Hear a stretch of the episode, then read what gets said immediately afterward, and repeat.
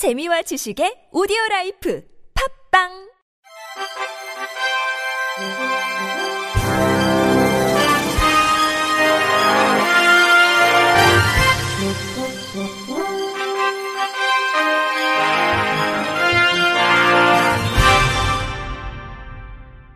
청취자 여러분 안녕하십니까? 9월 8일 금요일 K, B, I, C 뉴스입니다. 지난해 장애인 정책 주무부처인 보건복지부와 산하기관 27곳 중 14곳이 장애인 의무 고용을 준수하지 않은 것으로 드러났습니다.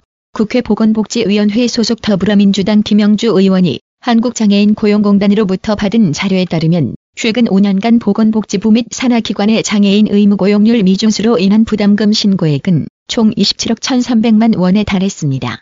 장애인 의무 고용 제도는 일정 규모 이상의 사용자에게 일정 비율 이상의 장애인을 고용하도록 하고 이를 이행하지 않을 경우 부담금을 납부하도록 한 제도로 국가 및 지방자치단체는 3.4%, 상시 50인 이상의 민간 기업은 3.1% 이상을 장애인으로 고용해야 합니다. 2018년부터 2022년까지 부담금 신고 총액 기준 1위부터 5위까지 보건복지부, 국립중앙의료원, 대한적십자사, 대한결핵협회, 인구보건복지협회인 순입니다. 또 복지부 및 산하기관 중 장애인 의무 고용 미준수 기관은 2018년 11곳, 2019년 13곳, 2020년 12곳, 2021년 12곳이며 2022년은 전체 27곳 중 14곳으로 52%의 기관이 장애인 의무 고용률을 지키지 못했습니다. 특히 최근 5년 연속 장애인 의무 고용제 미준수 기관은 보건복지부 대한결핵협회 사회복지공동모금회 구보건복지협회 총 4곳으로 집계됐습니다. 김영주 의원은 장애인 의무 고용 제도는 장애인이 우리 사회 구성원으로 함께 살아갈 수 있도록 하기 위한 최소한의 조치라며 장애인 복지 정책의 주무부처인 보건복지부와 그 산하기관이 장애인 고용 대신 부담금 납부를 선택하는 행태는 개선해야 한다. 고보건복지부의 대책 마련을 당부했습니다. 장애인 고용을 확대하기 위해 고용 부담금을 올리고 고용 유지를 위한 인센티브를 확대하는 등 제도적 뒷받침이 필요하다는 주장이 나왔습니다. 고용당국과 학계 전문가 등은 어제 국회에서 장애인 고용을 늘리기 위한 해법을 논의하는 장애인 고용 촉진 및 직업 재활법 개정 토론회를 열고 장애인 고용 부담금 상향 조정이 선결 과제라는 데 뜻을 같이 했습니다. 민주당 전혜숙 의원은 개회사에서 지금처럼 장애인을 고용하지 않으면 기초임금의 60%만 내면 되고 고용하면 100%를 지불해야 하는데 어느 기업이 고용하겠나라며 부담금을 기초임금의 100% 수준으로 하고 이를 잘 따랐을 경우 추가적인 인센티브를 주도록 관련법을 개정할 필요가 있다고 밝혔습니다. 조혁진 한국노동연구원 연구위원도 발제를 통해 장애인을 노동시장으로 끌어들이기 위해선 최저임금 60% 수준의 고용부담금 부담기초액을 각 기업의 전체 상시 근로자 월 평균 임금으로 설정해야 한다며 고용부담금을 산정할 때는 고용률과 함께 장애인 근로자의 고용 형태를 고려할 필요가 있다고 강조했습니다. 독립된 생활 이조건인 노인복지주택이 장애인 배우자의 동반 입소를 거부해선 안 된다는 국가인권위원회 권고가 받아들여지지 않았습니다. 국가인권위원회는 지난달 23일 피진정인이 인권위의 권고를 불수용했다고 판단했다며 장애인인 동반 입소자가 노인복지주택 입소 대상에서 폐쇄되는 일이 없도록 보건복지부가 조치할 필요가 있다고 보고 관련 내용을 공표한다고 밝혔습니다. 인권위에 따르면 지난해 배우자가 휠체어를 이용하는 장애인이라는 이유로 노인복지주택 동반 입소를 거부당했다는 진정이 접수됐는데 입소 대상자인 진정인은 타인의 도움 없이 혼자 생활할 수 있는데도 배우자가 휠체어를 탄다는 이유로 동반 입소를 거부하는 것은 부당하다고 주장했습니다. 인권위는 진정인의 배우자가 노인복지법 시행 규칙, 이 규정한 노인복지주택 입소 대상자 요건인 독립된 주거 생활을 하는데 지장이 없는 자와 무관하다는 이유에서 이 진정이 정당한 사유 없는 장애인 차별 행위에 해당한다고 판단했습니다. 인권위는 해당 주택을 운영하는 A회사 대표이사에게 진정인과 피해자의 입주 절차 진행을 권고했습니다. 그러나 A회사는 현행법상 주택 입소 대상자가 단독 취사 등 독립된 주거 생활을 하는데 지장이 없는 60세 이상의 자로 제한되고 동반 입소가 가능한 배우자에 대해 별도 규정이 없는 만큼 동반 입소자도 같은 조건으로 봐야 한다는 입장을 밝혔습니다. 이에 인권위는 A회사가 권고를 불수용했다고 보고 관련 내용을 지난달 24일 법무부 장관에게 통보했습니다. 일부 헬스장이 부당한 이유로 장애인의 시설 이용을 불허하거나 제한하는 것으로 드러났습니다. 헬스장이 부상시 책임을 묻지 않는다는 각서를 요구하거나 또 장애인이 동행인과 함께 운동을 해야 할 경우엔 회비를 두 배로 요구하기도 하는 건데요. 이것보다 더한 경우도 있었습니다. TV 조선 조윤정 기자가 차별 현장을 취재했습니다.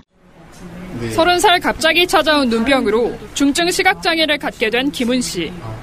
앞이 안 보이는 불편함 속에서도 건강을 위해 운동을 하려 했지만 집 근처 헬스장은 받아주지 않았습니다. 김은 중증 시각장애인. 뭐 보호자를 데려와라. 아니면 상해를 입었을 때 책임지지 않겠다는 각서를 써. 이건 너무 큰 차별인 것 같아요. 장애인 등록은 받아주지만 운동을 돕는 활동보조사 이용료까지 두 배 회비를 요구하는 곳도 있습니다.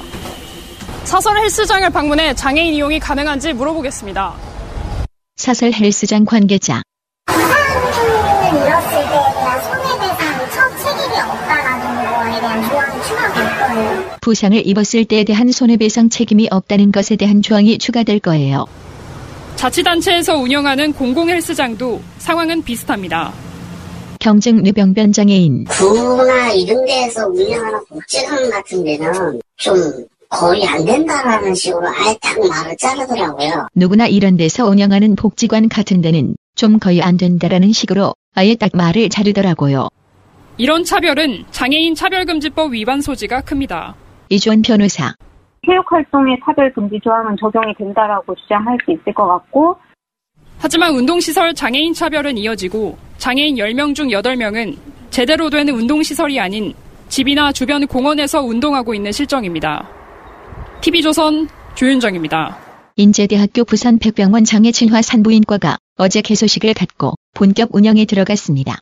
인제대학교 부산 백병원 장애친화 산부인과는 여성 장애인이 장애 유형에 관계없이 임신 출산 부인과 진료를 받을 수 있도록 시설과 장비, 인력을 갖추고 예약부터 진료까지 공백 없이 산부인과 코디네이터 서비스를 제공하게 됩니다.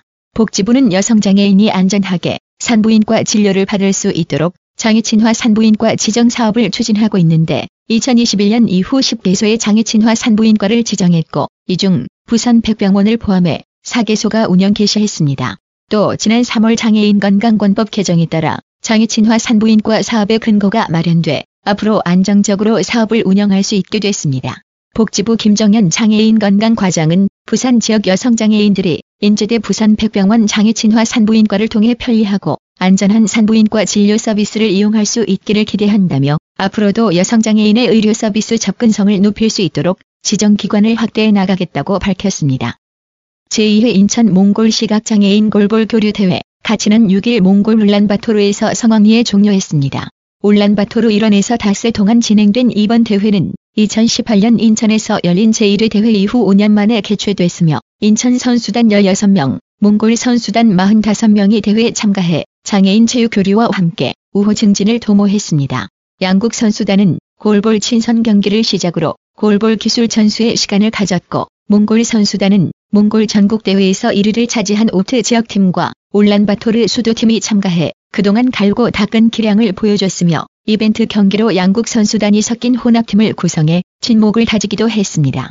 몽골 장애인 골볼협회 야드마바트 재책 회장은 몽골에 방문해 주신 선수단 모두를 환영한다며 앞으로도 몽골과 인천이 적극적으로 교류해 골볼 활성화와 발전에 기여할 수 있기를 바란다 고 말했습니다.